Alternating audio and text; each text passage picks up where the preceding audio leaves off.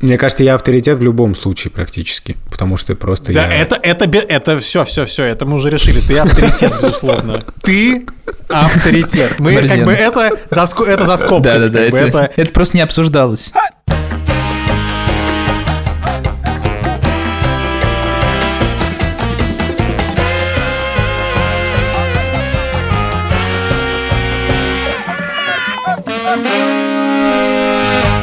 Привет, меня зовут Александр Борзенко, и это подкаст «Сперва роди». Подкаст, где мы рассказываем о родительстве, но при этом не даем никаких советов, а только делимся своими тревогами, переживаниями и смешными историями. Детей, которых я постоянно обсуждаю в этом подкасте, их зовут Петя, ему 12, Тише 10 лет, а Мане 8. Меня зовут Юра Сапрыкин, моего сына зовут Лева, и я напоминаю, что вы можете нам писать письма на сперва ради собак Медуза IO или записывать аудиосообщения в телеграм-канал Медуза Loves. А, меня зовут Владимир Цибульский. Я напоминаю вам, что моей дочери Соне один год и 8 месяцев. Это первое, что напоминаю. А второе, что напоминаю, это то, что нам хотелось бы, чтобы вы писали нам больше отзывов в Apple подкастах и комментариев в приложении CastBox. Особенно в приложении CastBox, потому что там мы можем вам ответить. Сегодня мы решили ответить на некоторые отзывы, на самом деле, вместо письма. Один вот был в Apple подкастах, и там мы не можем ответить письменно. И похожий отзыв был в приложении CastBox, там я ответил уже письменно и просто хочу проговорить словами. Значит, первый отзыв слушатель нам поставил три звезды, и комментарий такой. Я подписывался на, восп- на подкаст о воспитании детей, а не для того, чтобы слушать о Путине и как он вам не нравится. И второй отзыв, слушатель поставил нам 4 звезды, там такой отзыв. Почти все хорошо, прекрасный подкаст, с удовольствием слушаем с женой. Есть одна просьба. Не могли бы вы засунуть всю политоту поглубже в свои либеральные душонки и разговаривать по теме? Очень бесят ставочки про политику. Дорогие слушатели, мы в этом подкасте не существуем как-то обособленно, что в этом подкасте все идеально, а где-то там не все идеально. Нет, этот подкаст — часть реальности, часть реальности, в которой мы живем. И мы в этом подкасте рассказываем о той реальности, как мы ее проживаем, как мы это чувствуем, как мы взаимодействуем а, с этой реальностью и как взаимодействуют с ней наши дети, и как мы им объясняем разные вещи, которые происходят в этой реальности. Так вот, политика и Путин — это часть этой реальности, в которой нам приходится жить и которую нам приходится проживать и объяснять детям. Поэтому мы говорим об этом в этом подкасте. Я тоже читал эти отзывы, и они тоже меня удивили, потому что такое ощущение, что вот есть жизнь, а есть политика. Да, вот мы рассказываем про родительство, и, видимо, должны рассказывать исключительно про сопли и уроки, а про Путина не должны. Но на самом деле для меня, например, это большая часть воспитания детей разговоры о том, что происходит в стране. Поэтому я не могу действительно, как сказал Вован, как-то обособиться. Это та же самая тема. Это тоже родительство, это тоже воспитание. Ну, мне кажется, не говорить с детьми о том, что тебя беспокоит, немножко странно, потому что, ну, это довольно важные ценности. А, Борзен, можешь прокомментировать еще коротко еще один отзыв? Аня пишет нам, что она наша преданная фанатка. И дальше цитата. Последний выпуск «Мрак». Как будто другие люди. Просто папы узнали, что такое декрет. Оказывается, с детьми можно быть круглые сутки. Вот это новости. Ну, какие-то моменты типа, ну как э, я проверю, что ребенок помыл руки? Действительно, как я возьму на себя ответственность за его здоровье в период эпидемии? Или помогу по дому, научусь гладить. Правда, гладить нечего. Просто аплодисменты, браво и хлопающие эмодзи. Э, Спасибо за отзыв и спасибо за то, что вы так долго нас слушаете. Это дико приятно. Что тут сказать? Я вот лично сам себе довольно часто не нравлюсь.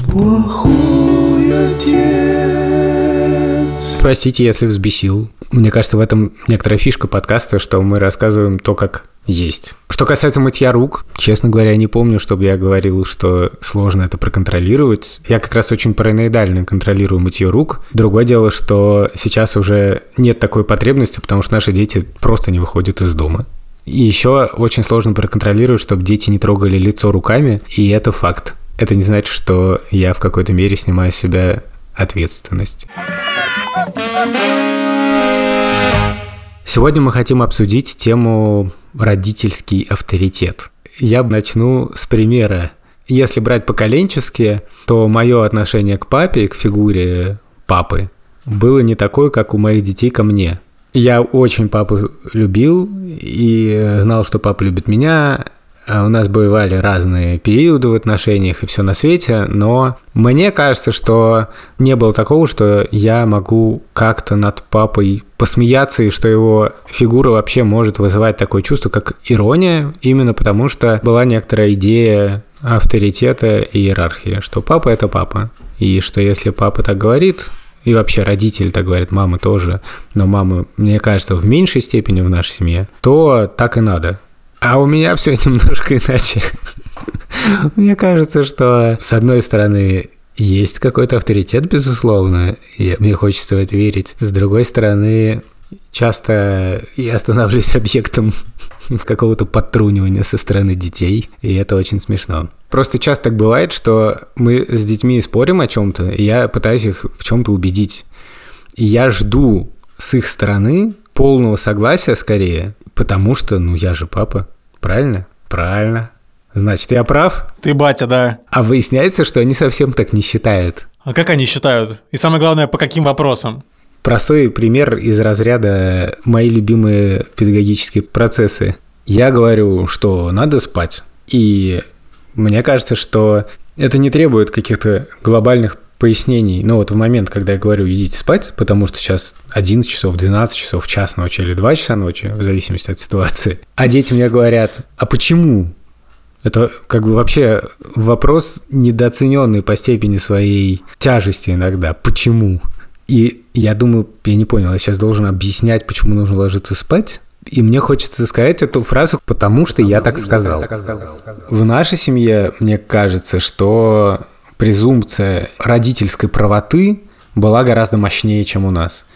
Почему вы с мамой, типа, смотрите сериал сейчас, хотя поздно, а нам говорите, идите спать? И я начинаю объяснять, что вот детский организм там и так далее. Это в хорошем случае. На самом деле часто происходит так, что я как раз говорю, типа, потому что мы взрослые, а вы дети.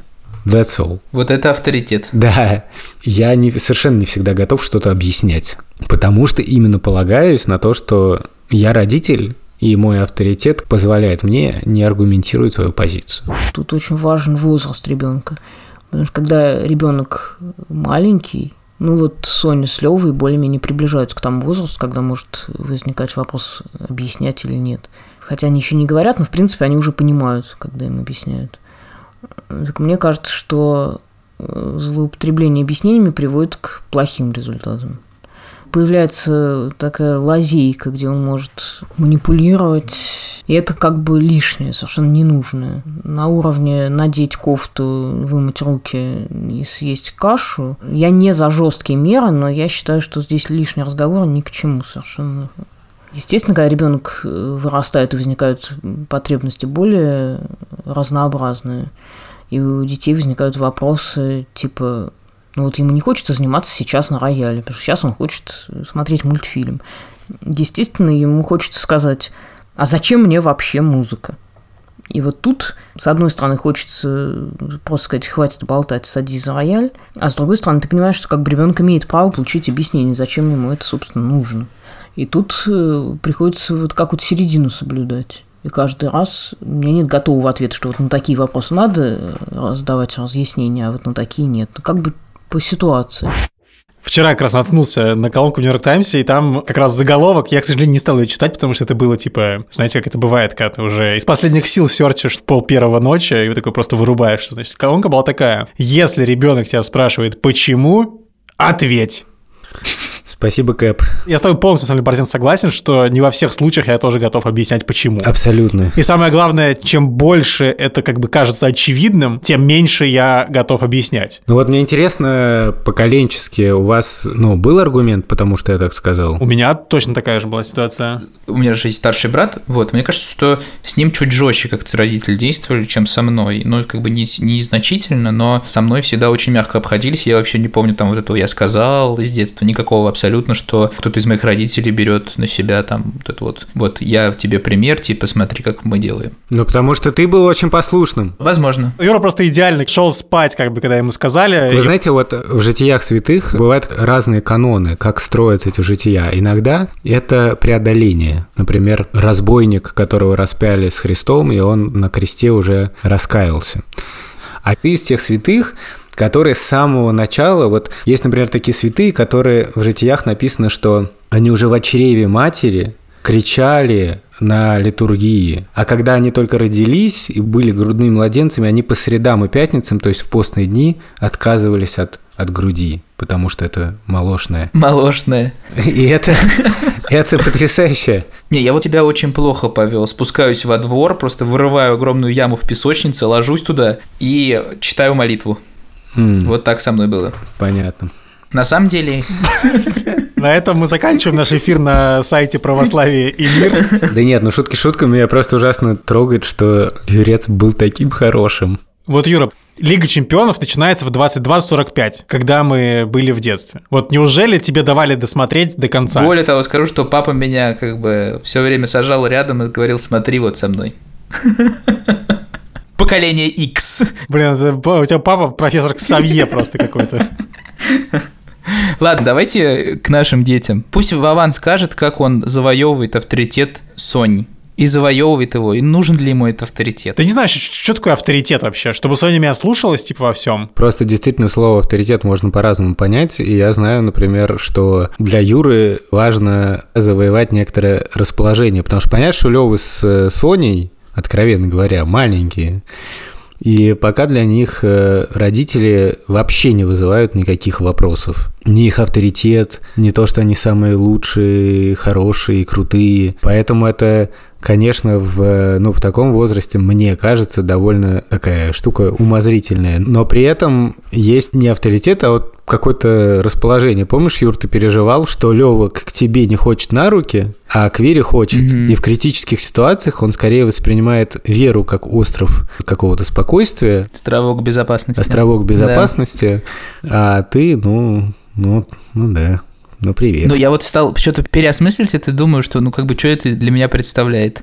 Мы все, как бы, для Левы делаем все, что он хочет, да, хочет он смотреть мультфильм там долго, он смотрит его. И, может быть, я в своем случае хочу, чтобы была какая-то ответная с его стороны, какое-то послушание в каких-то других вещах. Ну, понятно, что он так не мыслит совершенно, и как бы это чи- чисто мое предубеждение, что, а, условно, если он там получил это, то потом мы будем вместе там гулять, и он нас возьмет за руки. И это совершенно провальная стратегия, она так не работает. Нет, ну это очень понятная идея. Мы с тобой по-доброму, и, Да-да-да. пожалуйста, ответь нам тем В же. ответ давай тоже, да. Я тоже иногда к чему-то такому прибегаю, и очень смешно наблюдать, как быстро я превращаюсь в такого торговца, который говорит, ну, вообще не очень понимаю, ты весь день сидел в экране, и тебя никто не трогал, а когда я тебя прошу позаниматься там 10 минут на фортепиано, ты ничего не хочешь. И я понимаю, что ну, ребенок, ну, просто тупо ну, не в состоянии себя контролировать настолько. Он не может считать, что вот я сейчас поиграю, а потом позанимаюсь. И каждый раз я сталкиваюсь с тем, что с моей стороны нужна какая-то большая вовлеченность и больший контроль. Другое дело, как этот контроль осуществляется. Потому что у Шуры, которая больше занимается с детьми, у нее как-то все получается мягко. Это не значит, что гиперэффективно. Мне, например, иногда кажется, что дети очень часто бездельничают. Но когда я начинаю в это активно увлекаться, получается еще хуже, потому что я сразу пытаюсь навязать, как раз опираясь на этот авторитет, какие-то жесткие рамки и какие-то договоренности, и получается тоже немножко в крифе в кость. То есть я не чувствую тонких настроек. И опять же, все время возникает вот этот вопрос, почему? Почему я должен заниматься, почему я должен то, все и так далее. Не знаю, у меня не вызывает это вопрос, у меня вызывает это только раздражительность чаще всего, потому что, ну, ус- условно, там, мы, например, приемы пищи все время как подгадываем под Леву, чтобы там обязательно было то, что он ест. Например, готовишь ужин долго, чтобы Лева это ел, чтобы ему это понравилось. Ты надеешься на то, что он сейчас поест, и такой будет добрый, такой, это хо-хо, все одобрит, и как бы все. Одобрено. я представляю, Лева сидит с такой печатью просто. Одобрено. Да. Да-да-да. Нормальный брокколи. Ну, он, и он, например, просто убирает лицо и говорит, что я не хочу. И мы с Верой такие друг на друга смотрим и такие, блин. И у вас такое, что Лева действительно такой немножко царь. Теперь мы знаем, кто авторитет реально там. Босс молокосос. Слушайте, подождите, а в чем проблема, что если Лева что-то не ест, как бы, ну, не ест и не ест, и что, вы поели? Да нет, в смысле, Вы- вы- это вам же не... нравится еда? Да, да, да, в смысле, это в нашем случае это проблема, потому что если он не поест, то потом он будет висеть на вере и просить молоко. И для нас это проблема, как бы, ну, как бы, что давай ешь норм- нормально. А, ну, то есть это максимально в ваших интересах Это просто, абсолютно да? вообще в наших интересах, да. И хочется, чтобы если мы ему даем еду, то он воспринимал это как вот, значит, это надо есть. Короче, возвращаясь к нашей теме авторитет, у тебя нет авторитета, чтобы заставить Леву есть еду, вот, которую да, ты да, хочешь, да, чтобы да, он да, ел. да, да, правильно. Ну да, потому что ты не можешь сказать, э, нет, Лев, ешь, пожалуйста, брокколи, потому что вот папа тебе сказал есть брокколи. То, что я сказал, да. Вот. Я сказал. Ну и это проявляется как бы в каждой бытовой мелочи. Вот вчера мы играли утром. Мы сейчас переехали из Москвы в Казань на дачу. Вот, и мы вчера играли с ним утром. Что-то лепили какой-то пластилин. И Лева берет пластилин и кидает его на пол. Потом второй кусок берет, кидает на пол.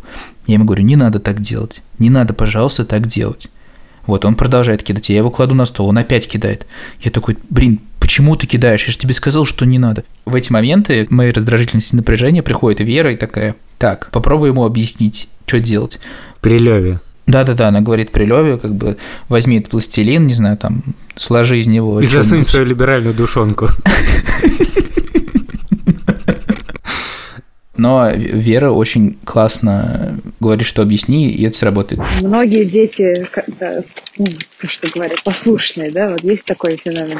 В этом, наверное, заключается смысл слова авторитет, да, что ребенок не сомневается в том, что ты ему сказал. Нельзя трогать хрустальную вазу, он не трогает.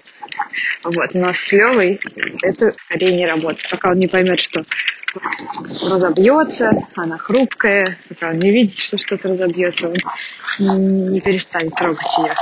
Ну, в принципе, это не только про Леву, вообще про детский опыт. Поэтому мы чаще всего стараемся объяснять ему любую ситуацию. Раньше, когда он меньше понимал, все заканчивалось ором, а, а сейчас заканчивается каким-то умозаключением у него.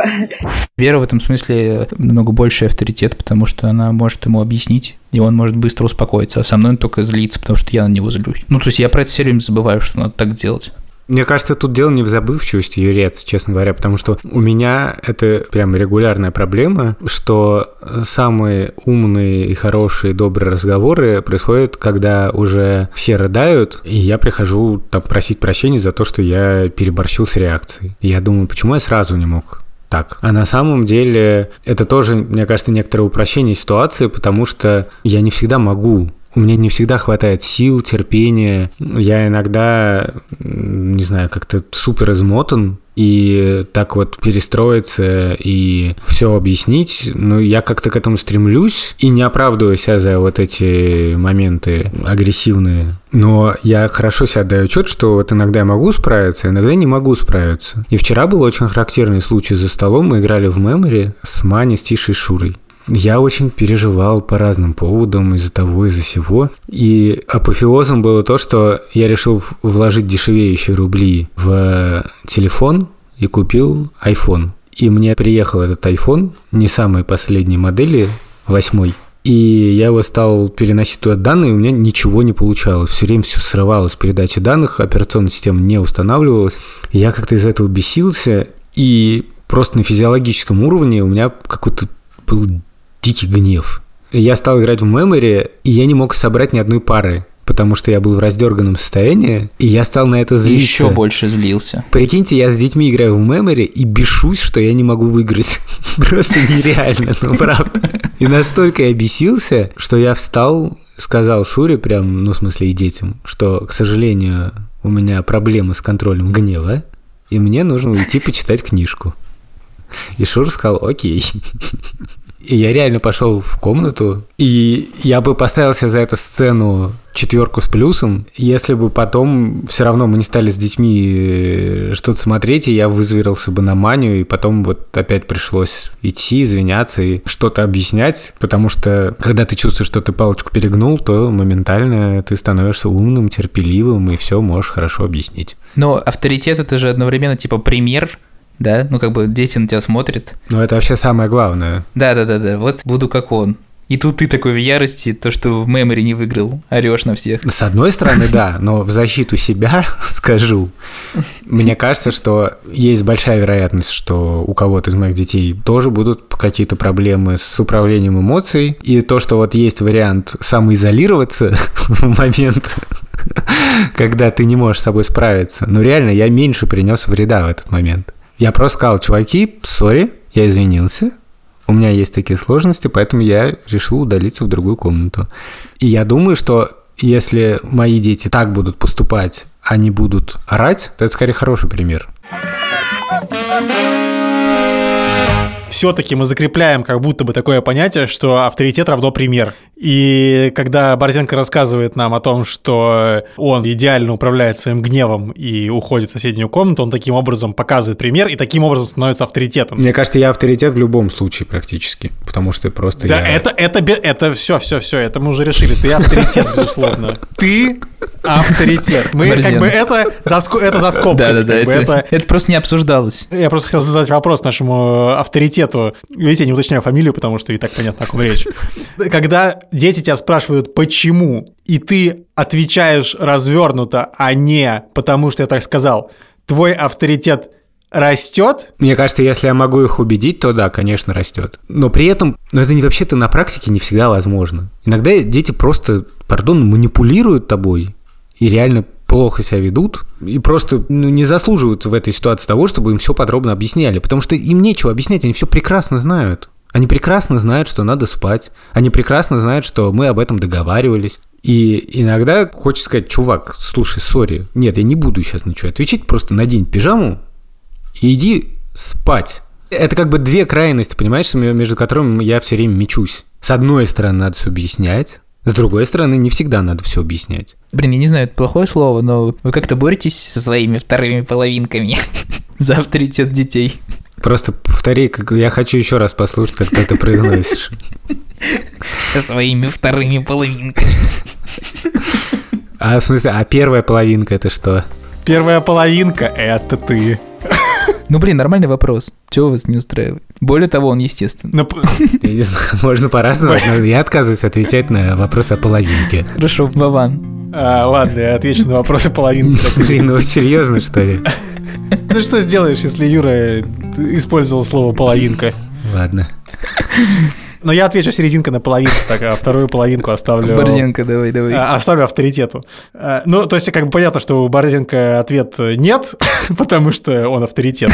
Ой, блин, даже в рифму, даже в рифму получилось. На самом деле, это как бы хороший тоже поинт про порассуждать, что авторитет явно у родителей разный, обычно. По крайней мере, у меня в семье было так, что в основном, ну, потому что папа все время был э, в командировках, и мама у нас была все время авторитетом в основном. Ну, на самом деле, Соня еще так не выполняет особенно каких-то команд. К ноге, там, апорт. Она умеет говорить гав-гав, как ты говорил. Аф-аф, да. А, она научилась говорить «заяц». О, великолепно. У Лёвы первое слово «заяц» было. Я тут заснул в субботу и просто просыпаюсь на диване, значит, ну, от того, что Соня уже проснулась после дневного сна, и такая около моего уха буквально стоит такая «заяц, заяц, заяц, заяц, заяц, заяц, заяц, заяц, заяц, заяц». Вот так. Классно. Да, и просто видно, что, да, Соня в разных ситуациях готова слушать как будто бы разных людей. Возможно, того, кто бесится меньше, например, да. Она начинает, например, вставать во время еды. Если ты там как-то грубо говоришь, угу. то она тебя вообще обычно слушаться особенно не будет. А если ты просто ей скажешь, Соня, мы еще не доели, нужно еще съесть два раунда еды. Смотри, у тебя остался еще сыр и фрукт. Раунд. Ну, тоже, знаете, не всегда работает. Мне кажется, что это будет заметно дальше когда Соня научится говорить, научится как-то больше, как говорит Борзенко, манипулировать э, родителями по-разному, как-то их отношением к себе, может быть, и их характерами манипулировать, там, типа, знаете, один более спокойный, а другой менее спокойный, но склонный к попустительству, условно, да, что если Соня, допустим, хочет ходить голой, то у меня она будет спокойно ходить голой, а у Олеси она, скорее всего, будет одета, потому что прохладно. Интервью для подкаста «Сперва ради» записываем с Олесей Шмагун, с несравненной. Наконец-то. Должна сказать, что меня очень мало в вашем подкасте. Итак, несравненная Олеся Шмагун. Расскажите, пожалуйста, твои родители воспитывали как-то? Ты чувствовал, что они воспитывают свой авторитет? Да! Чтобы они были авторитетом? В моей семье, безусловно, воспитывался авторитет. В основном авторитет моего папы. Не то, что мой папа был как в Анне Карениной. Нет, наоборот, он был супер веселым, там постоянно с нами играл, но при этом, когда он там что-то говорил, что надо или не надо, ты понимал, что тебе это говорит супер авторитетный человек, и ты либо как бы был э, ну типа выставал там, ну понимал, что это все равно страшно, ну, либо подчинялся, то есть что-то такое. И еще, например, мы очень часто ссорились с братом, мы вообще не любили друг друга, и папа устраивал такие, типа, разбирательства, как арбитр выступал. Мой брат рассказывал свою версию событий, я рассказывала свою версию событий, папа задавал нам вопросы, мы находили, находил там, кто может, типа, что-то быть неправ, и выносил какое-то решение. Я помню, у нас был такой период, когда, типа, это был был один из способов разрешить нашу с братом как бы ситуацию. А как ты считаешь, у нас с Соней как устроено это все?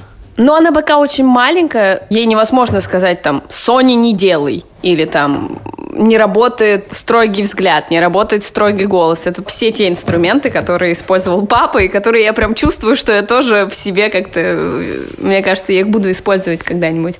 Но мне кажется, что пока у нас устроено так, что Соня пытается командовать очень много, особенно мной, а я поддаюсь. Либо я срываюсь на крик там или что-то, или я раздражаюсь. И вот э, важно я пытаюсь в себе найти вот эту линию, когда у тебя есть... Ну, ты просто по определению ты родитель, у тебя есть власть, поэтому ты можешь делать все что угодно. Поэтому надо просто спокойно делать свое дело. Ну, в общем, я тебе как авторитет могу сказать, что я оказался безумно самолюбивым чуваком. Я на самом деле в детстве был как Юра в глубоком детстве. Сейчас я понимаю, что у меня есть просто какие-то моменты, что некоторые вещи чудовищно задевают мое самолюбие. В частности, в отношениях с детьми. Ну, короче, я себя чувствую задетым, когда я что-то такое пафосное прогоняю, что нам нужно обязательно вот так сделать, вот так, вот так, вот так.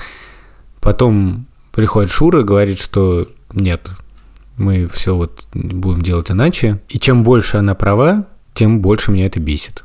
И вот такая классическая совершенно история. Я э, обнаружил, что дети не в постелях, на них наехал, сказал, что вот мы, типа, договаривались, что вы будете тогда-то, тогда-то в постелях, а оказывается, что это совершенно идет против планов Шуры, потому что у них конкретно были договоренности. Еще обычная ситуация, что, например, я не позволяю что-нибудь скачать, например, какую-то игру, Тише исчезает, например, Тише, на 5 минут. Потом приходит ко мне и говорит, а мама позволила. Твой авторитет просто рушится сейчас. Ну, чаще всего такие ситуации бывают просто тупо по какой-то несогласованности. Ну, я говорю, все, 15 минут на развлечение и в постель. А оказывается, что ты уже минуты раньше сказал, что никаких разговоров немедленно в постель. У нас тут нету никаких серьезных разногласий, это просто какие-то ну, глупые бытовые неувязки. И обычно это решается довольно просто дети понимают, что я могу подойти к папе и сказать, что а мы вот так договорились, поэтому решение хорошо 10 минут, а не 15, потому что вы уже договорились. Или наоборот, объясняю, почему моя позиция в данном случае должна быть соблюдена. У нас, например, в детстве было сформулированное прямо правило, что если один родитель запретил, то ты не можешь у другого родителя получить разрешение. Вот, это называется система. Бордин, что у вас происходит? Вот он пришел к тебе и говорит, мама разрешила. Ну, он или она, ребенок. А, а я запретил, я так часто говорю. Да, а я запретил. И потом что, игра скачивается или что происходит? Или ты идешь к Шуре э, разбираться? Ну, все по-разному происходит, но часто бывает так, что мой запрет не очень мотивированный, и игра в результате скачивается. И ты в нее играешь. Да, да, а детям не даю. Блин, ну да, вот на самом деле это одна из самых сложных ситуаций про мама разрешила, папа запретил, или папа разрешила, мама запретила. Я, по-моему, в детстве таким пользовался способом. У меня это еще с бабушкой было, потому что бабушка жила с нами, и я мог еще у бабушки спросить какое-то разрешение, знаете. И вот непонятно, да, здесь как бы такое ощущение, что здесь последнее мнение, оно самое главное, да? Ну, типа, в каком порядке ты спрашиваешь? Допустим, ты спрашиваешь у папы, он запретил, потом спрашиваешь у мамы, она разрешила, и как будто бы тебе уже разрешили, а не запретили, да? Хотя вроде бы счет 1-1. Мне кажется, очень важно, чтобы дети чувствовали, что родители друг друга очень уважают. Э, Я наблюдал обратные случаи, и это просто чудовищно. Ну, типа, да папка у нас, ты чего там? Что он тебе скажет? И наоборот. Но у нас такого, мне кажется, нет. И одна из задач – это, ну, в каком-то смысле поддерживать друг друга в каких-то таких ситуациях. Именно поэтому я немножко раздражаюсь, когда Шура при детях начинает оспаривать мое какое-то суждение или мое там предложение или требование. И я тоже могу себя так вести, к сожалению. Я вот начал с того, что в моем детстве, ну, как-то образ папы был таким очень неуязвимым в каком-то смысле. Никогда не приходило в голову, что, ну, не декларировалось, что папа может ошибаться, а у меня это как будто гипертрофировано. Я очень часто говорю детям, что я не прав. И я им начинаю объяснять, вот что я сейчас накричал, потому что я был уставшим, и я был неправ. И вот сейчас, наверное, надо было то-то. И мне иногда кажется, что я перебарщиваю с этим, что дети как-то могут уже начать чувствовать какую-то неуверенность и дискомфорт в том, что я все время объясняю о том, как бы какой я такой же человечный человек. У меня тут нет правильного ответа, я просто все время рефлексирую на эту тему. Недавно Тиша меня спросил, буквально пару дней назад, зачем люди ходят в университет. Я напрягся внутренне, стал что такое объяснять. Потом разговор быстро вышел к тому, что дети, в принципе, и так знают, что я университет не закончил. Тиш говорит, ну я вот слышал, что Илон Маск тоже, типа, не закончил. Я говорю, ну да, и Стив Джобс тоже.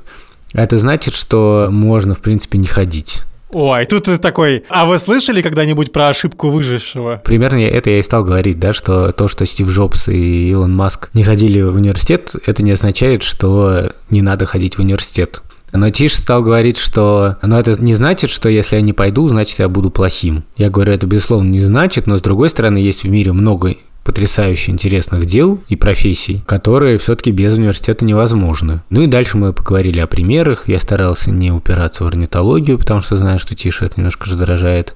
Блин, прикинь, свои дети будут орнитологами все. Это будет очень смешно. Ты будешь самым счастливым авторитетом. Они сделают мне очень авторитетный этот венок от орнитологической братвы. И вот это был довольно крутой разговор, потому что я был вынужден поставить собственную биографию под удар. Объяснить, что моя биография супер не идеальна, и тут есть две разных модели. Модель «я с пяти лет у станка, будь как я», а вторая модель «я в свою жизнь продолбал, а ты не повторяй моих ошибок». Блин. Честно говоря, они меня раздражают в равной степени. Я пытаюсь плясать посередине, потому что мне все-таки важно донести до Тиши, что я действительно немножко жалею, что я не закончил обучение и не выучил восточный язык, как должен был. Но при этом я занимаюсь тем делом, которое я люблю. Я считаю, что это дело осмысленное и хорошее. И, в принципе, считаю, что я счастлив. Это был подкаст «Первороди». Меня зовут Александр Борзенко. Меня зовут Юр Сапрыкин. Меня зовут Владимир Цибульский. Авторитетно хочу напомнить вам, чтобы вы ставили нам оценки в Apple подкастах и писали отзывы в приложении CastBox. Я бы хотел поблагодарить нашего саунд-дизайнера Ильдара Фатахова от имени трех авторитетных отцов и поблагодарить нашего продюсера Аню Чесову за подготовку этого выпуска. До следующей недели. Пока. Пока. Пока. Меня зовут Владимир Цибульский, моей дочери Соня один год и...